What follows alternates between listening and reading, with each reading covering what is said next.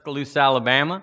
Thank you for tuning in. We are lovers of the Word. We love the Word. We love the truth of the Word. And we are continually finding ways to put the Word that sets men free, the truth that sets men free into the life. I want to lift up a, a Lord Jesus this, this morning that always knows the way we should go and is always willing to lead us there. People say, I don't know what to go. Well, He knows, and He's willing to show us how to get there. Amen? So it's a good life. I'm going to do what Jonathan did. I'm going to go to an obscure book in the Bible called First Kings. See if you can figure that one out. It's over there on the left side of your Bible. First Kings. Let's go to chapter 17. We're ministering on entering and departing.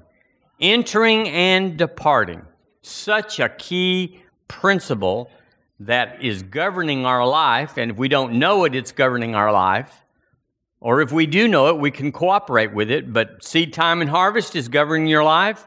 Entering and departing is governing your life. Well, if something has that much control over you, has that much influence in your life, you ought to know about it. So when the Lord says go this way, we don't just have a meltdown and and say, well, why? And what's the reason that We understand the principle, and so we make the turn gladly, and it every all things turn out amazing. First Kings chapter 17. Praise God. Y'all love the word this morning. Praise God, we do. Let's look in verse 1. Let's read a few verses here and see uh, what the word it says in Elijah the Tishbite. Aren't you glad you're not a Tishbite this morning? or not, who was of the inhabitants of Gilead, said unto Ahab, we could put there wicked or evil Ahab, As the Lord God of Israel liveth, before whom I stand, there shall not be, there shall not be dew nor rain these years, but, or except according to my word. How many of y'all know if Elijah had some power, you've got power? Everything he had was the minimum, was the base of what we have. And the word of the Lord came unto him, saying, Elijah, get thee hence and turn thee eastward, and hide thyself by the brook Cherith, that is before Jordan.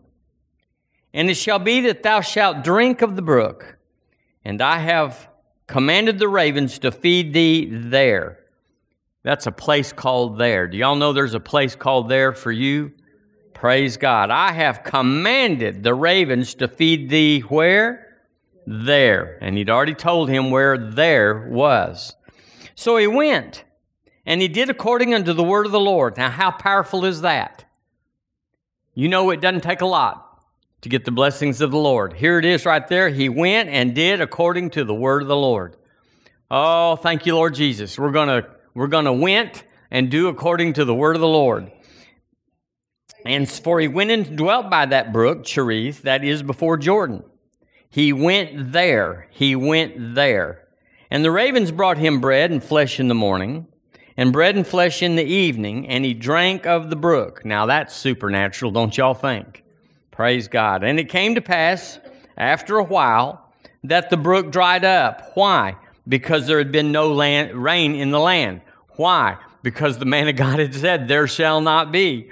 And the word of the Lord came unto him, saying, Arise, get thee to Zarephath, which belongeth in Sidon, and dwell there. Dwell there. Behold, why should you dwell there? The Lord told him, I have commanded a widow woman there to sustain thee. Amen. So there's a place called there, but it changed. We're looking at patterns here. We're looking at principles here for our own life. There was a place called there. Provision was there. On time every time. It says morning and evening. And when the brook dried up, the Lord knew it. He said, Time to move on. Go down to a specific new there. And I've got someone new there, not a raven, but a woman, a widow woman. And she's going to take up the supply of heaven towards your life. And in verse 15, we could read all these there. You can read them. And, it, and she, uh, he talked to the widow, and she went and did according to the saying of Elijah. something else more important than thinking it out, reasoning it out, being so knowledgeable and so wise and so accomplished in how things work. Ah, she didn't do any of that. She went and did according to the saying of Elijah. And she and he and her house did eat many days. And the barrel of meal wasted not, neither did the cruse of oil fail, according, according to the word of the Lord, which he spake by Elijah. Well, there's a lot more there, but the point is there is, is that not any brook would do. You know, there's water in every brook. And this may not have even been the closest brook, but it was the brook that the Lord told Elijah to go to. And he told him, go there, because that's where, why? He had assigned the ravens to go there. Your provision, my provision, is not just somewhere, it's there. And that's why when you say, I'm going to move to another town to get a better job, you better find out first if the word of the Lord is there. Because if it's not there, you don't even have to ask the Lord again, do you really want me to go there for that better job or that uh, better climate or that better situation? You don't even have to ask him about that because he's only going to send you to where the provision is. And the provision, as we see here, is in the Word of God. And so uh, he went there until the brook dried up. And I've been there. Have you been there where you were in a place where there was provision and you're real inclined to think this is where he sent me, therefore this is where I'll always stay. But suddenly the Lord said, let's do something else. I've, I've seen it over and over in my life, and I've seen it in y'all's lives where what was was wonderful, amazing. There was provision, there was the supernatural, there was a testimony of how you got to there, but it's not forever necessarily. We see in the uh, land of the wilderness where the children of Israel were, the cloud would come, the pillar of cloud, the pillar of fire would stop at a place, and there would be provision and supply and everything. But then one day, Moses would say, We're heading out. And, you know, and we always talk, I talk about that picket fence that everybody puts around their house, their tent, and uh, puts daisies around it and uh, puts a dog chain out so they're, they're, you know, all that stuff. They get settled in. Well, people get settled in, they don't want to get unsettled.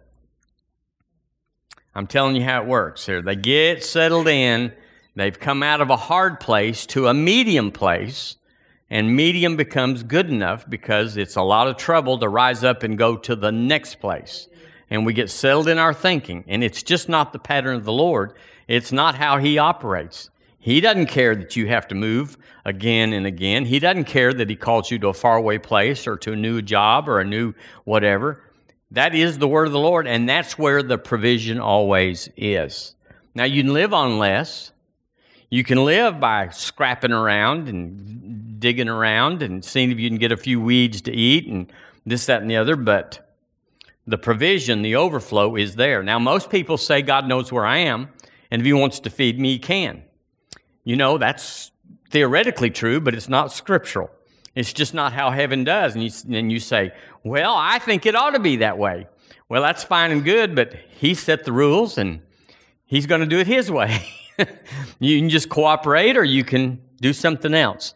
And so uh, after the brook dried up, the Lord came to him because he's faithful to come to us and give us direction.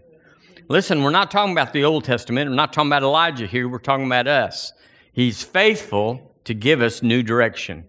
We don't have to wail and cry and carry on. I'm down to my last 6,000, Lord. I'm down to my last, uh, you know, the car won't last much longer. Don't you care about me? Well, if it's lasting, if there's money, He's satisfied. He doesn't care about your rainy day fund. He doesn't care about the comfort of having plenty around and having a, uh, comfort zone that's, uh, that won't stress you. He doesn't care about that. He, he'll feed you every day. Manna will come every day. The ravens will come every day. And the meal of flour or uh, of the barrel of meal will never run dry. It'll be there every day. And if it ever runs dry, well, then there's a new place, there's a new plan. And so he sent her to an exact brook, and he sent him, excuse me, him to a, an exact widow. Now, I, I suspect you would think there was lots of widows in that day. But there may have been just one widow that was willing to sow her last meal in order to reap the drought being broken in her life, in her land. You know, it could have been like Goshen in Egypt. It could have been just the provision of Lord in one place, but you got to be in that one place. Amen. I know I'm, I'm preaching to the choir this morning. We've all had this happen, but we have to talk about it regular because we are presenting, God's presenting new things and they're bold. And you go, well, nah, he's through with me. I'm 50, I'm 60 or whatever. You, he's through with me. Ah, he doesn't care about that. He, he took, uh, he took, uh, how old was Joshua when he finally went in? Was he 80 or was he all these folks, you know, God didn't care that they were older than others. He wasn't always looking at the young uh, bucks to do it, although He did it a lot. He looks at the heart and says, We can do this because He can strengthen us by His might in our inner man. He can fill us with the knowledge of His will. So he, he, He's not nearly concerned about the temperature of the room or the, the uh, frailty of our situation. He's going to deliver you and He's going to tell you about how to get that. So the exact brook where the ravens came and the, the provision was, and the exact widow that he had been preparing, she was down to her last meal. She had a son, it says, and she said, uh, I just got one more meal in me. We are going to go eat it and we're going to die. And the prophet of God intervened. Now, let me just tell you, he's intervening in your life. You may be thinking or questioning or, or uh, going over how f- close we are to the edge in so many ways. And he, he doesn't care. He, he, he's not trying to put you in a place to believe, but that's where the door for the supernatural is, is in a strange place that cannot be figured out in your head. You can't figure it out. You may figure it out, but you can't reason it out and present it to some other people and say, Y'all, we, th- we think this is the way it ought to be. It, it, it's for you, but it's not for anybody else. The supernatural. So he defeated Ahab and Jezebel. Now, we've got to zoom back to the big picture here because God's interested in the big picture. This provision wasn't provision's sake, it was to defeat Ahab and Jezebel. So he raised his hand and said, According to my word, it'll not rain. And what was it, three and a half years it didn't rain, something like that, a long time. And uh, how well, God's going to raise up a big army and going to come down and squash Ahab and Jezebel, or he's going to make them sick, or he's going to kill them, or he's going to what? No, he just showed himself strong through those that loved him. So he defeated Ahab and Jezebel, but he started out with the man getting fed by the ravens. Hallelujah. So, timing, let's say this timing and obedience, timing and obedience to you and I is not based on rationale and precedent. Just because something's happened one time and some famous person got sick and died, or some famous somebody got got into debt and got into lack, or got whatever's going on out there is not yours and mine. It's not the blueprint for us because we can obey, we can hear and obey, and everything will turn out amazing. Yay. So, uh, rationale, that is our biggest enemy. It's not the devil out there. It's not the government over here. It's not our kinfolks or, or our neighbors.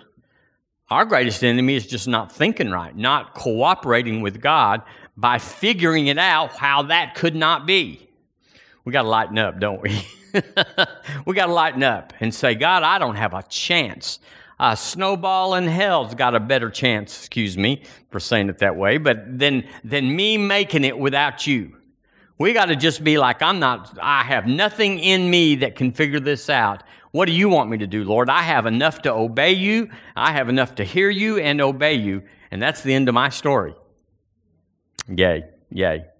Uh, I didn't finish my story last Sunday, and I realized that after I left. But I told told y'all about uh, my my Bible study that we started uh, in Seagraves, Texas. That's where we lived.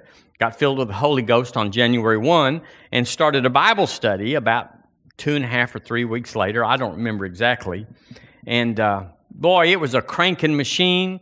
Uh, people would come to that from all over and get filled with the Holy Ghost, uh, including the deacons from First Church. They, they were sending a deacon every week because we were still members of that church.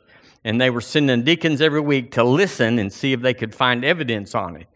Y'all ever heard of that scenario uh, here lately? Hallelujah. They were, they were spying out our land. And so, but it didn't matter. We people were getting healed and filled with the Holy Ghost and getting new jobs, and we were just every Thursday night we shared the word. We got in there and and uh, God was moving. But after almost two years, suddenly I told y'all this. Suddenly the Lord said, "This is your last Thursday. Tell everybody don't come back next week." And I'm telling you, there was some fussing going on. God never shuts down a Bible study, that sort of fussing. But we did. We shut it down, and and sure enough, the last Thursday that we had, there was nobody came except family. There were six of us. And there had been, you know, crowds every week, but for some reason, we hadn't told anybody anything. The night that we were going to announce that it's the last night, there was only family there. And we told them, we're going to shut down this Bible study, God said. And that, that's where the that's where the riot broke out. It's like, no, God's this, and He wouldn't do that, and why would you? Well, we said, we don't know, but we do know that He said, shut it down. Well, what was amazing, that in that Bible study, that thing that we were doing, uh, there was a uh, there was a grandmother in there. It was uh, uh our grandmother, and she knew somebody down at Abilene, and his name was uh, Oh, I knew his name until just now. But anyway, uh, he was down there. And so grandmother called him and said, Sure glad you came up to our Bible study and everything. And he said to her, He said, uh, I got a phone call. I, I, on my machine when I got home, excuse me, not a phone call. It was on my machine, and the machine said, Call Trudy, you know the number. That's all it said and for some reason couldn't trace, I guess back then you couldn't trace the number. Call Trudy, you know the number. And so he says, I don't know Trudy. There's only one Trudy I know, and she is married to a, a, a preacher in Azle, Texas, North Fort Worth. And he said, So I called Trudy and said, Hey, I got your message. What do you want? She said, I sent you no message. He said, uh, What do you mean, no message? Called Trudy. She said, It wasn't me. And so he said, Well, what's happening? I've just, I've just been up to a Bible study in Seagraves, Texas, and had a great time. What's happening with y'all? And she said, Well, we're starting a church in Seminole, Texas, which was the county seat, 18 miles away. We're starting it in just a short time. I forget exactly when it was, but it's short time. We're coming down there. And so why don't you tell the Seagraves Bible study that we're coming? So, Granny told us this is what's going to happen. And uh, wow, God knew that. Get that. God knew all this was going on behind the scenes, but we didn't know. But we'd already given up the Bible study. So, as soon as uh, she told us, we got ready and we went down to Seminole and we were in the first service of that new church. Well, as it turned out, just a short time after that, the Lord moved them back to Azle, and I was the pastor. I became the pastor of it like that. And it was quite a story there because somebody else was wanting to be the pastor and thought that it was in the bag, and uh, it wasn't.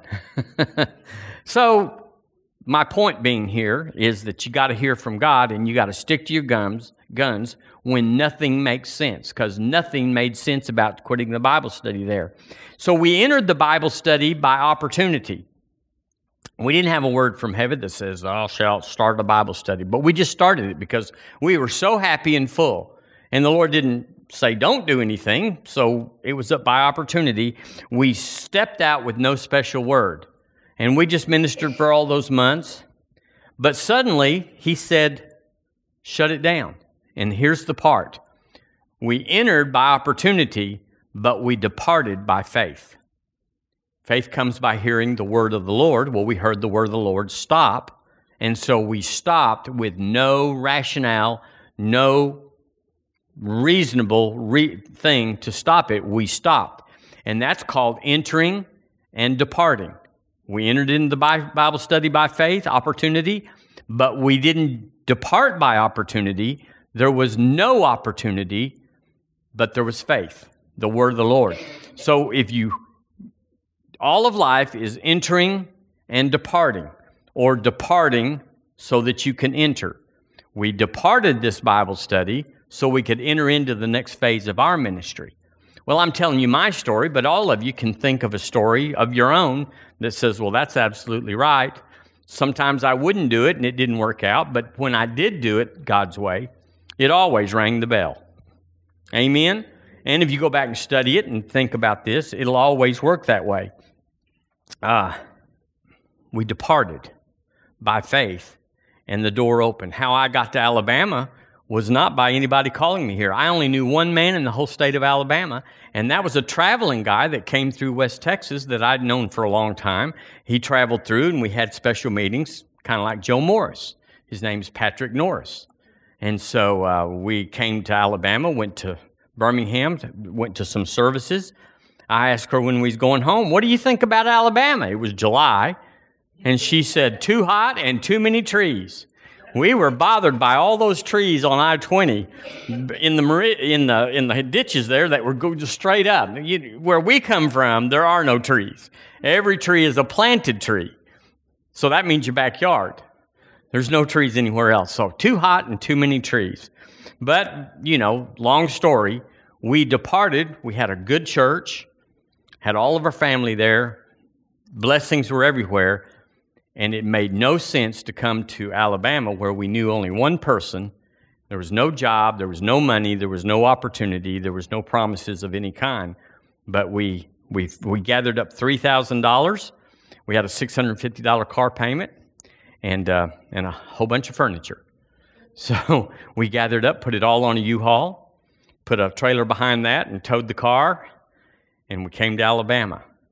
I'm not telling you my story except to say we departed by faith and we entered in to the greatest part of our life. It turned that way. So it was just like going to the brook and there's provision there. The ravens came. Well, the ravens came for us, and the ravens have come for you. So being spiritual, being spiritual is not what you is not what you do at church. Being spiritual is what you do after church. A lot of things, oh, I'm the prophet, I'm the bishop, I'm the, and you know, I prophesy in church. Well, we don't care about that so much. We want to know what you do Sunday afternoon till next Sunday morning. That's is spiritual, where you come and you get a hold of the word of the Lord. Turn with me to Ephesians chapter 4, if you would, please. Ephesians chapter 4. We looked at this last week, but let's Let's look at it from a different angle this morning. Now we're kind of going around the going around the bend here to get something said, but I think it'll it'll play out. Let's look in uh, Ephesians chapter four. Let's look in that same verse last week uh, in verse eleven. The word, the New Testament says He gave. The Lord gave some. What did He give? Apostles and some prophets and some evangelists and some pastors and teachers. These are all preachers. There's no prophet. Listen, let me just tell you there's no prophet out there that says, I'm a prophet, that's not a preacher first. You're a preacher or a teacher. You have a, you have a, you have a, uh, an oracle ministry where you are imparting the word. You're not just prophesying. Matter of fact, the, the Bible says that uh, who was it in uh, Acts that had four daughters that prophesied? Four virgin daughters that prophesied. Well, everybody says, well, they were prophets, prophetesses. No, they weren't. They were just filled with the Holy Ghost and did what people with the Holy Ghost do. We prophesy. The word says, I wish that you all prophesied. So that's nothing. It's nothing. It's that prophets and apostles, they're all preachers. Evangelists, they're preachers. Pastors and teachers, they're all preachers and teachers. And it says he gave those. He gave those gifts, not the people. The gift comes into the person. And why did he give? Verse 12, for the perfecting of the saints. The gift is for the perfecting of the saints. So we need an evangelist in our life. We need an apostle in our life. We need all these things to be perfected. Now, you can get along a little ways and you can do some good and you can have some increase with just one or part of it. But if you want to be perfected, you need all of them. Isn't that what the Bible says? Isn't that what you just see there? For the perfecting of the saints, what? There's a comma there, but in the original, it's not there. And we need, we need this fivefold ministry for the perfecting of the saints for the work of the ministry. Well, that means we're all being trained for the work of the ministry. Aren't you training your little ones for the work of life? Aren't you training them? Is that why you straighten them up and tell them to uh, take their muddy boots off at the front door? And why you tell them bedtime's at this hour and we don't let them decide? We, we're training them. We're training them for life. Well, the Bible says that our so called, in that same context, parents or our guardians or whatever, although I don't want to go too far with that, it says that they train us, they equip us for the work of the ministry. It must be that we all have a ministry. Uh, you can find scripture for that run my race, finish my course, and, and that we don't come pre equipped. We, we see little kids, if you just turn them loose, they don't know anything and they're going to make a mess of their lives. They're going to be in jail or something, get on something and do something. We got to train them. Everybody needs trained because we come with potential. We come with a clean slate, but somebody gets to ride on it. And if you get the wrong rider, you're going to have the wrong turnout. So we're in church this morning. We're in church. We're in the Word all the time because we're being trained and equipped. And some of this is being interpreted or, or expounded on by the fivefold ministry. So he says there um, in, in verse uh, 12, and let's see, verse 13. How long? Well, I, I, got, I was in church for three years, and that was enough of that. I know everything he knows. Well, that wouldn't even be hard to believe. Because uh, the church I went to in Seagraves after we left First Church, uh, Grand, Grandpa said this. He always said about that church, he said, anybody that can borrow a Bible can preach there. he just, just like, ah, I borrowed this and I have to take it back in an hour. Can I preach? Sure. Come on up. You don't even have your own Bible. So, how long do we go? Well, we don't get to the end of two years or three years or six years and say, I'm trained. How many of y'all know we had all had parents in here and we all still need training? Even when we turned 18 and cut loose, we still need training. So it says, How long? Till we all come in the unity of the faith that sounds kind of like there's no back end to that. Sounds like that might be for as long as you live. And of the knowledge of the Son of God, how long? Unto a perfect man, a developed man, unto the measure of the stature of the fullness of Christ. Wow. The, uh, the English version says he did this to prepare all God's people for the work of Christian service. Say Christian service. Christian service. This will continue, how long? Until we all come to such unity in our faith and knowledge of God's Son that we will be mature in the Lord. So it's not good enough just to be born again. Churches fail that just get people born again and then move on to the next crop. They fail. They are failures. They are not doing what the Word says.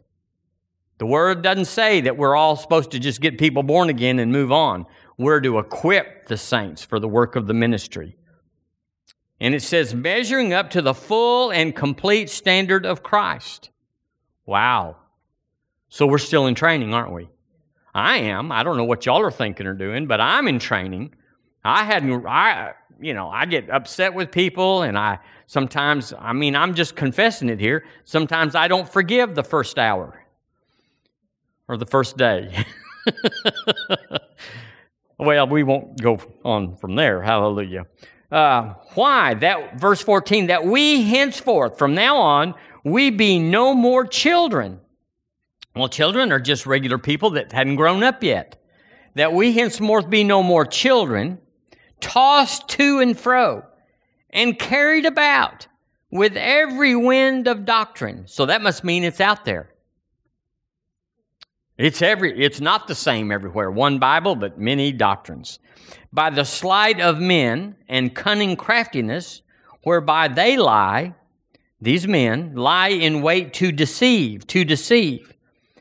But what should we do? But speaking the truth in love, this is how we're going to grow up, may grow up into him in all things. All things which is the head, even Christ. The TEV says we must grow up in every way to Christ, who is the head. So we're not, we don't get through with church. We don't get through with the word. We don't say, I've read the word 17 times and that ought to be good enough. How many of y'all have ever driven down the street that you drive down all the time and suddenly, I, this happened to me the other day, I saw a house that I'd never seen. And it was always on that street. It's been there since I've been there. And I never saw that house. And how many of you ever been? I read the whole book of Ephesians or the whole book of Genesis and read it one more time and see something you never saw. But you know you read it. You know you read every verse. It was there, but you never saw. Well, that's the way it's going to be forever. Praise God. So here, the Bible says in Ephesians that that's the job of the fivefold.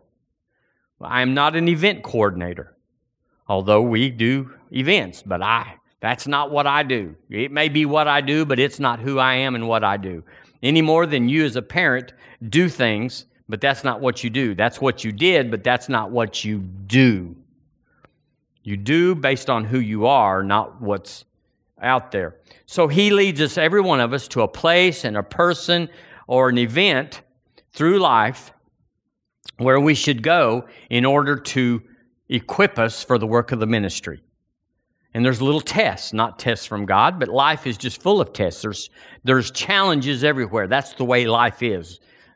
Somebody the other day was talking about, uh, you know, this isn't fair. This isn't fair. I don't, this isn't fair. Someone should pass away at this age. And what, what's this age? Well, they're just 79 years old. That's not fair because cause grandpa lived to 85. So what's not fair? 84? 80, what's not fair? So life is full of not fair. This is the only thing that can make you have an, a fair life. If you don't have this, life is going to be unfair. You go, well, I got a story. Well, tell your story, honey, because we all got a story.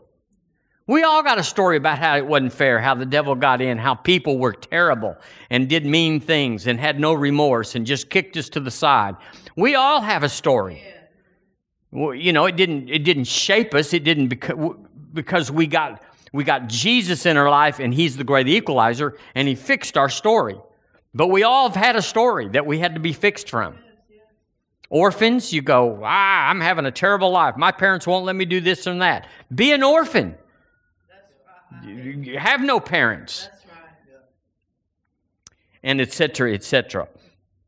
The, the Passion Version says their calling, verse 12, is to nurture and prepare all the holy believers to do their own work of ministry.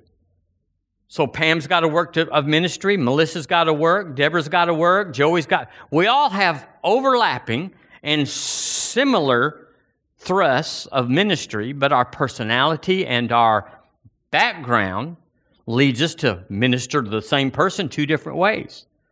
Uh, I've counseled people and went as far as I could with them, and then had somebody come in behind me and just straightened them out. Just, you know, it's like, wow, they clicked with her, or it worked with them. And it's like, I gave them all that. Well, they didn't hear me because I'm a certain personality. That's not my forte. I can tell y'all already. Hallelujah. So here's the question.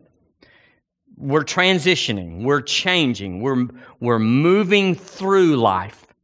We, we master life progressively. We are filled with the knowledge of His will. We are strengthened by His might in our inner man. We, we, are, we, we are growing up and we do better. Don't you wish you could do, have a do over of 20 years ago based on what you know now? oh, we were all filled with lusts, which is just means appetites for things.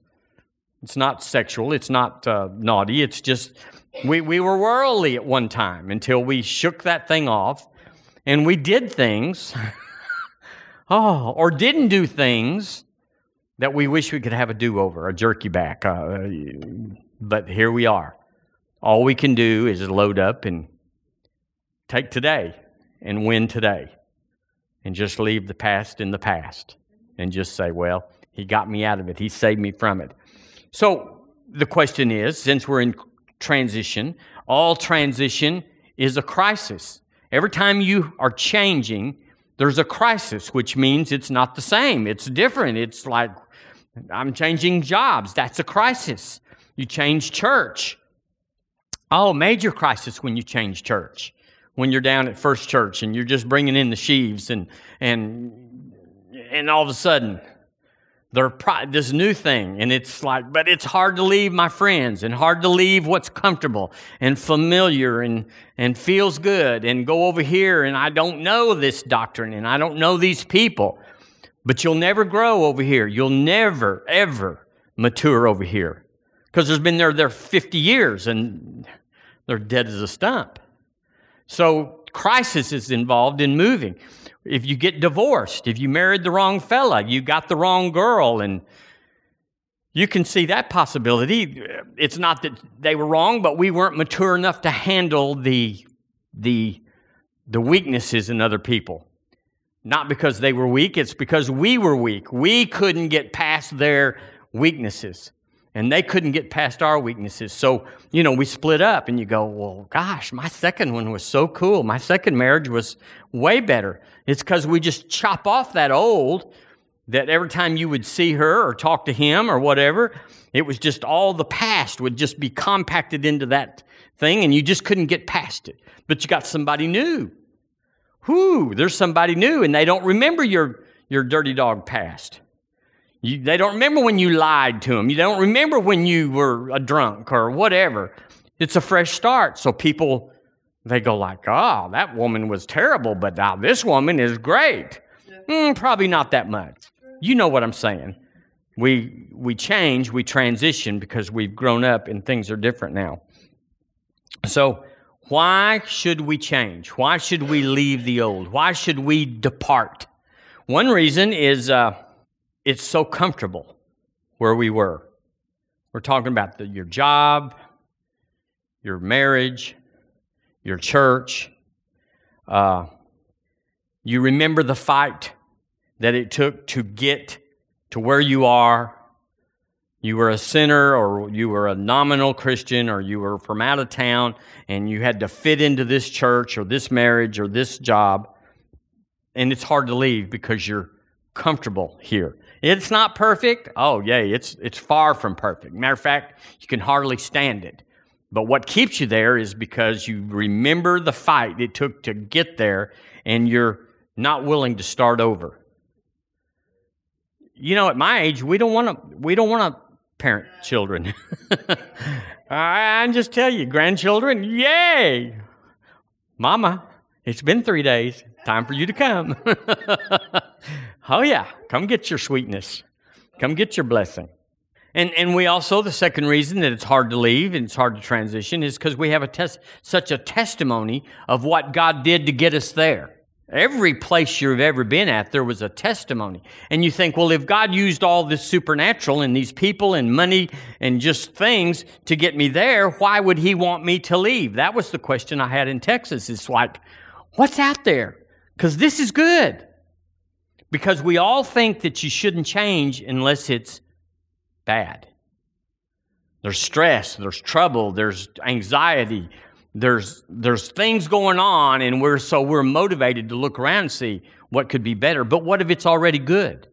What if it's like, this is fine, it's not great, he's not great, she's not wonderful, but but I can do this. This church is like, I, there's other churches worse than this. And so we settle. And then, thirdly, we don't want to change because we look at the potential of things that you could do while you're still there.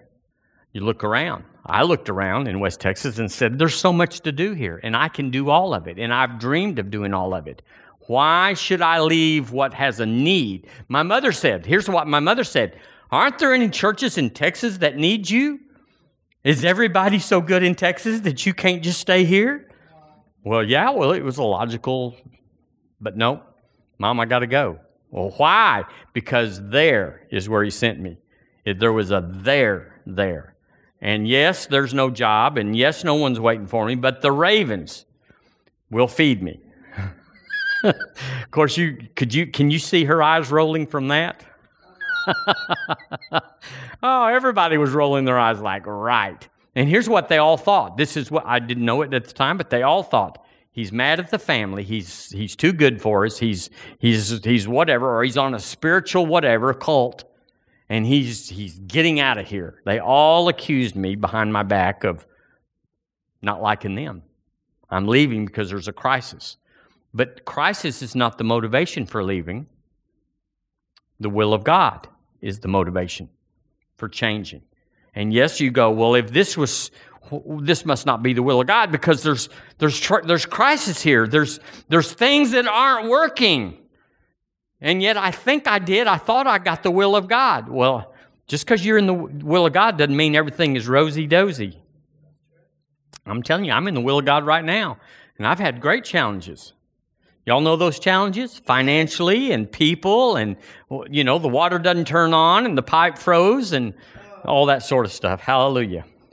So, all of life, and this is the point I'm trying to get to, all of life is composed of what we can expect, what we're looking to, is entering, entering in, exchanging, transacting while we're in, and departing.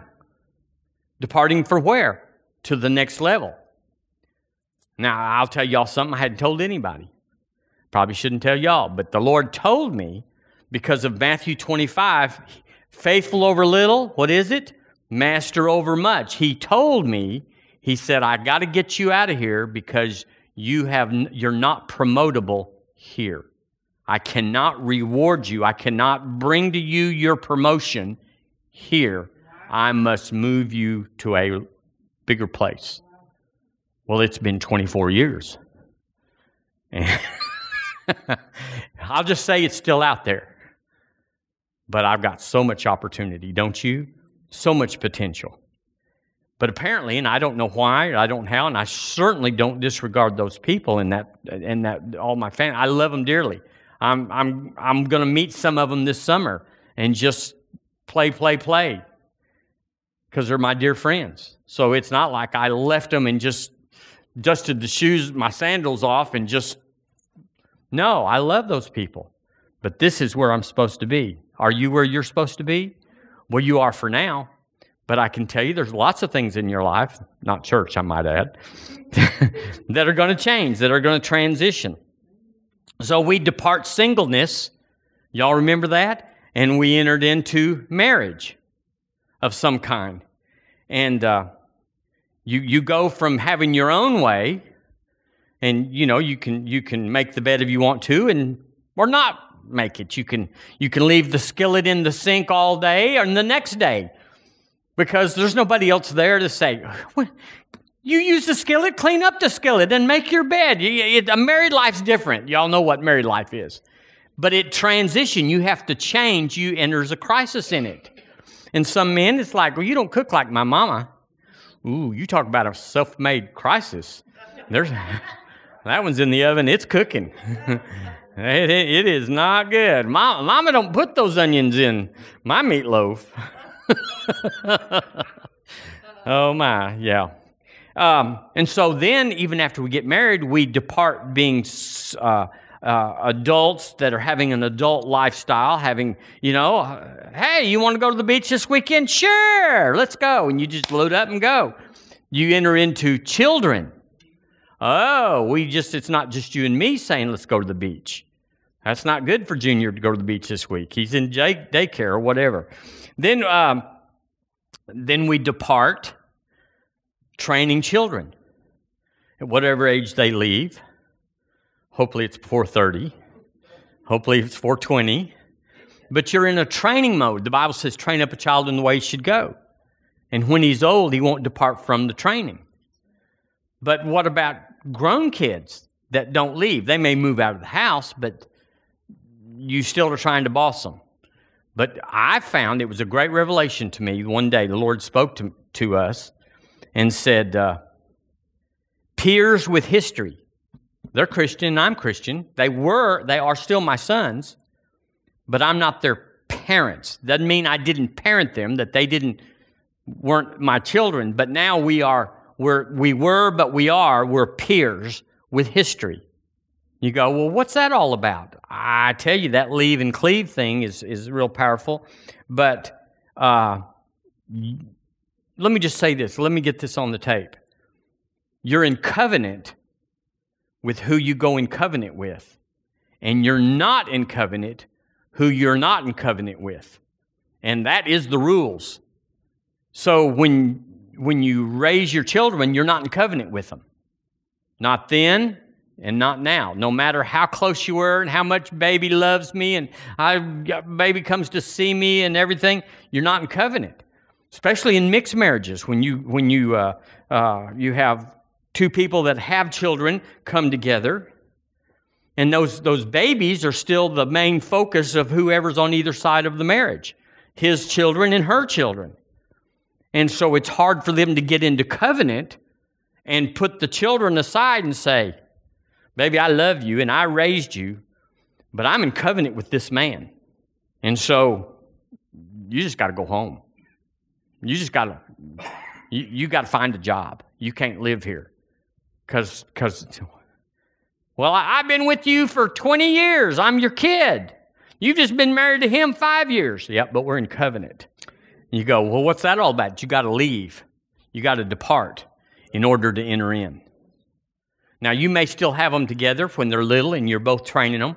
That can be a train wreck. Do y'all know about that? His kids and your kids. And it's like, oh, don't you talk to my baby that way. Well, if you're in covenant, you, t- you talk to him that way. It's like, I birthed him, but he's yours too. I'm, this is tough in the Christian realm, but I'm just I just want to say it because I've been thinking it so long, and I want everybody to know you're only in covenant with who you're in covenant with. And covenant is when you vow something. When you birth children, you don't covenant with them. You raise them because it's your part of being raised. It's how you pay off your own raising.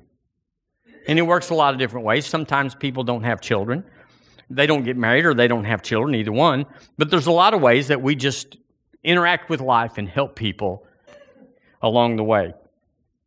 Uh, what about the new birth? A lot of people have trouble departing the single life. The, the, not single, the, the sinner life, excuse me. And they don't want to give up their friends. It's like they're all heathens, but now I'm born again. So now I'm bought with a price and what? Not my own. But when I was a sinner, I was absolutely in charge. I owned it, I made decisions, and nobody was the boss of me. But now Jesus is Lord, and I owe everything to Him. It's hard to depart your old friends, your old lifestyle, your old habits, your old hangouts, your old uh, way of thinking, but you got to depart it. Because if you don't, you can't enter into the Lordship of Jesus. I wrote down this. I don't know. It's just what I wrote down. It's not what you do in life, but why and how you mark life, how you leave life as you pass through it. There ought to be a trail of twinkly blessings behind you as you walk through life. They say Charles Finney, the 1800s evangelist, that he would walk on a train, walk on a train, and go down the middle aisle to find his seat. And as he went by people, the, a presence of God on him would so affect people, it's said about Smith Wigglesworth too, that they would cry out to God, Oh God, save me, I'm a sinner. And just, and then uh, beg the man, pull on his coat and say, How must I be saved? Well, you ought to mark life. It doesn't, it doesn't really matter what you do in life whether you're an engineer or a petroleum person or a housewife or a, a bookkeeper, that's irrelevant. It's what you do wherever you are.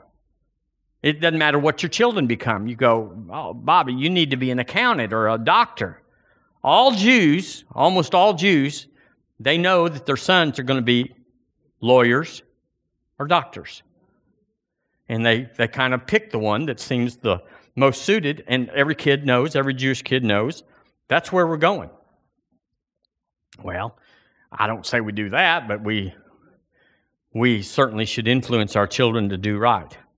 So, how we depart anything, how you depart the sinner life, how you depart singleness, how you depart as being a child, how you depart a church. You go, well, the Lord's calling me on. Do y'all remember that day when you were going to First Church and suddenly you just couldn't take it anymore, but it was going to be a crisis to leave? Unless you were just a nominal nobody.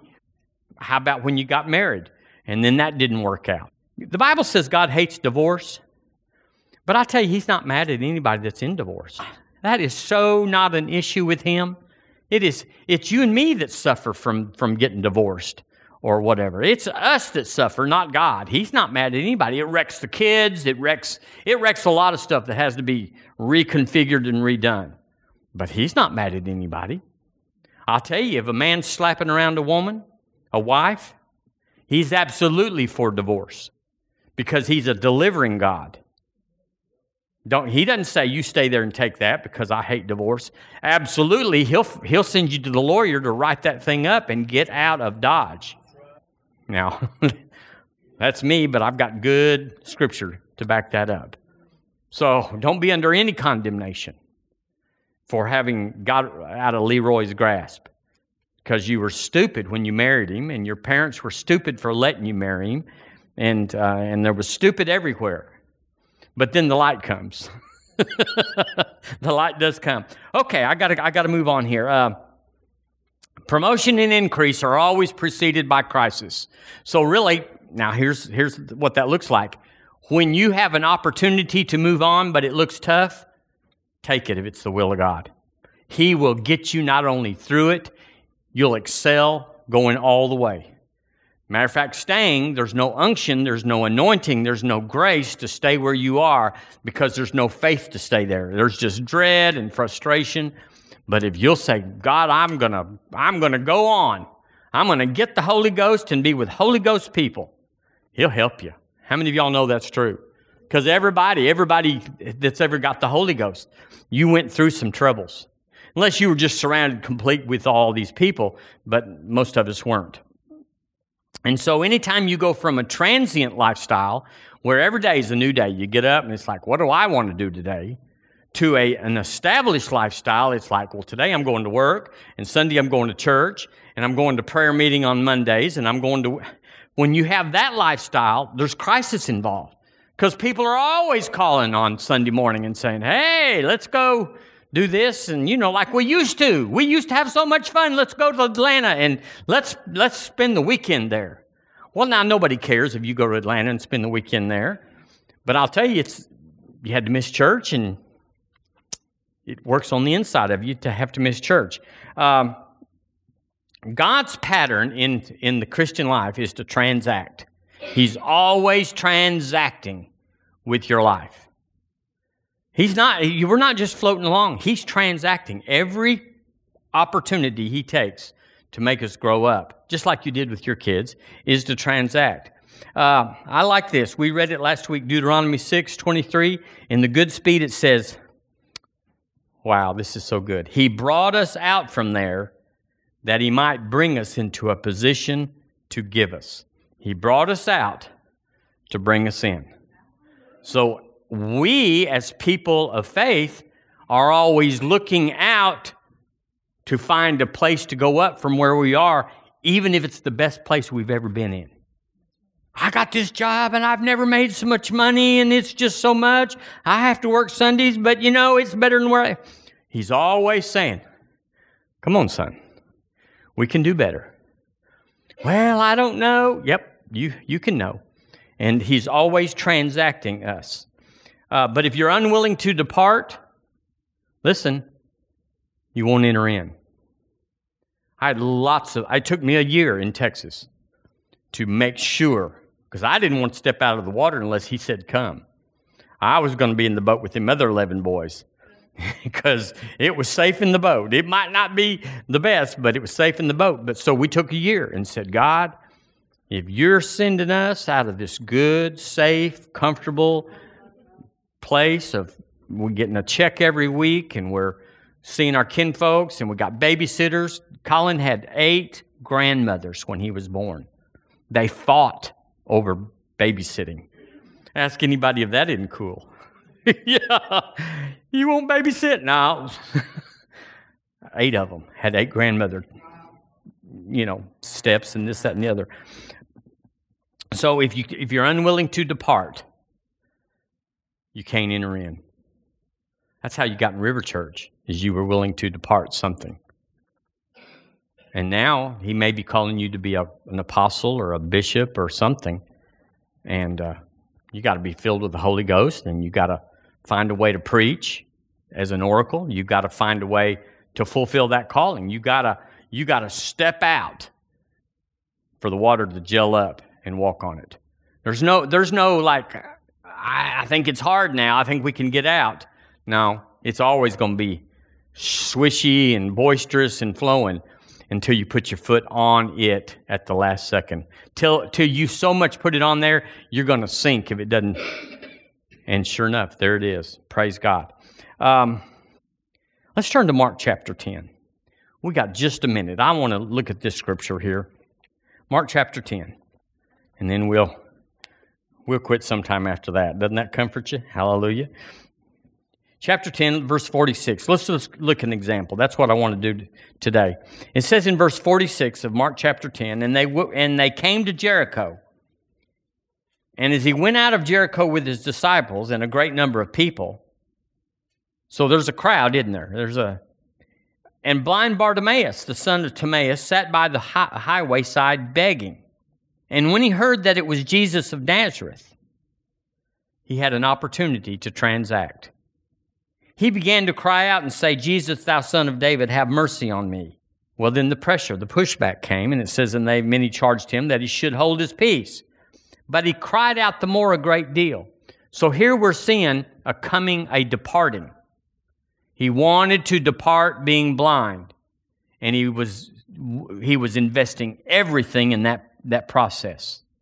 Now I can hardly tell y'all how many times the Lord has come to you this very same thing and we didn't recognize it. Now, remember, he was blind. And remember, he'd only heard of Jesus of Nazareth. And he was coming by with a great entourage. It wasn't like Jesus walked up to him and said, Hey, man, how would you like to see? This was a faith. He, he had to initiate and follow through with great dearth, like the woman with the issue of blood, had to go and find him in the midst of crisis. And it said, uh, Jesus stood still. Wow. And commanded him to be called. And they called the blind man, saying unto him, Be of good comfort, rise, he calleth thee. Now look in verse 50. And he, casting away his garment. Now, that doesn't tell you much about the culture there, but blind people had to wear a blind people garment. He cast away his blind people garment, rose, and came to Jesus. And even then, the Lord Jesus said, What wilt thou I should do to thee? There's been crusades where people in wheelchairs, the man of God, the healing evangelist, would come to them and say, Mama, what, what do you want Jesus to do here? And they'll say, Man, I got a I got a ringing in my ear. And they'll say, Is that all? Oh yeah, get that fixed and I'm good. And they, and they pray for it and the ringing goes. It said, Is there any Mama, is there anything else? Mother, can we do something else? Nope, I'm good. And then she just starts wheeling out. You, y'all know, I don't have to say a thing about that. Uh, so he said, What wilt that I should do unto thee? And he said, That I might receive my sight. He said, Thy faith had made thee whole. That's a story right there. And it's our story. We go, Well, that was then, and that was Bartimaeus, and he was blind. All of us have got a place just like that where we have to hear the name of Jesus Sometimes you got to go to a meeting. I have been to meetings from Seagraves, Texas, that were in Abilene, three and something hours away. And you had to, and nobody knew anything about it. It's just like, well, Jim Spillman's going to be there. Remember Jim Spillman from way, way back? Well, he was just, we went to everything. We went to the Happy Hunters. We went everywhere that anybody was doing anything. And we got increase every time. I've been to Creflo Dollar meetings. I've been to Kenneth Copeland meetings. I've been to Kenneth Hagin meetings. Just wherever there was a presence or a, uh, anything going on. It, here they were saying, Jesus passed us by. And he treated it just like, well, Kenneth Hagin's going to be in Tulsa. We should go to Tulsa. You go, well, that's not the same. It's exactly the same. And so people miss meetings here. They go, well, I had some knitting I needed to catch up on. I had one sleeve still a little short, and I needed to stay home and, and knit that sleeve out instead of going to the. Can you help people like that? They're not willing to transact. And so they're, they're knitting the next year when the speaker comes back. Uh, you know this one, I won't even read it, but you know the story of the man that said to Jesus, uh, Can I, I'm, I'm going to follow you. And it says in the Living Bible, uh, it's Luke 9, 61, it says, Another said, Yes, Lord, I will come, but first let me ask permission of those at home. Uh, the King James says, uh, what does the King James says? Yeah, same thing. That's not King James, that's living. But Jesus told him, Anyone who lets himself be distracted from the work I plan for him is not fit for the kingdom of God. I think it says, Whoever puts their hand to the plow and looks back is not fit in the King James. Uh, it's not just blatant like that, it's every degree. So we can go faster. Point yourself and say, Hey, you, you can go faster. We can go faster. I want to go faster. So, uh, you know, people that stay too long in one place, working it out. Well, should I or should I not? And what about this and what about that? Too many questions. If you stay too long, you're going to miss it. Can I tell y'all? A lot of people stayed too long deciding, and then by the time they said, okay, I'll do it, it was over. The door had closed. All the time this happens. You got to jump. You got to jump. Well, what if I miss it? No, you won't miss it. Once you decide you're going to obey God, He will so imprint you, you won't miss it. When we were still deciding to come to Alabama, we had finally decided, we think we are. We were hanging over a uh, in the Granada Royale Hotel, had a big courtyard and had these trees in one corner, and and uh, and we were sitting on there waiting for lunch to come, and we looked in there, and it said Vulcan Industries, Birmingham, Alabama. Now that meant nothing to nobody, but it was like a whoo-hoo.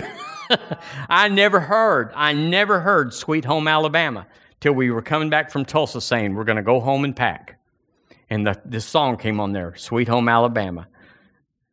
I guess y'all had heard it a gazillion times, but I'd never heard it before. Once you decide to jump, to depart, He will make a way for us to enter. I want to enter. I'm not near through. Are you? I said, I'm just now worth, I just now know enough to do something for God. I just now know enough. I've just now grown up enough where He'll say, I'll put you in school now. It's not that I know enough to do anything, but I know enough to go to school. And I'm going to school. I'm in school right now. Whatever He says, I'm in. Well, what about this? You're getting older, and what about that? Your money and everything. Ah, he's feeding them with a raven. Don't, don't y'all know that had beak, beak slobber on it? you, you couldn't be a picky eater. I only eat tangerines from South Florida. Uh, you probably weren't going to make it too long. Ahab was probably going to roll that thing. it's like the, the, the ravens were coming in and just dropping it off. I'll tell y'all how I looked it up and I know how much it is. The tons of flesh that the ravens the, the, the quail, excuse me, the quail, the quail that would fly in for the children of Israel. There was two or three million of them, you know, and they ate quail because they complained, saying, "God, we're tired of this manna business." And he said, "Okay, we'll do better." The tons of the quail that flew in to feed that every evening for those years. So we don't have any problems, do we? So, Father, in the name of Jesus, we welcome the crisis of change. We welcome the transition and the transaction to be elevated, to be promoted, to be increased. Lord, we're, we're not here to be comfortable. We're not here to be convenienced. We're not here to be in a restful place. We are the army of God. We are bought with a price. We're not even our own. If you say go, we're saying where? So, Lord, we thank you right now that you are good, good, good to us. You've never been mean to any of us. And Lord, what you have for us is glorious. What you have for us is exciting. For what you what you have for us is is exceeding abundantly above what we could even think about, what we could even dream of. It's over there, Lord, but you're waiting for us to depart our old picket fence place, our tent in the wilderness, and say, I want to go to the land of promise. We want to be there wherever you've assigned us. So we say yes.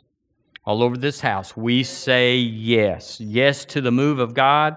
Yes to the position, the office, the calling that's on each one of us. Yes to the training and the and the uh, and the learning that's involved. Yes to say no to things that that were but are no more. We say I'm I'm leaving that. I'm departing that so I can enter into this.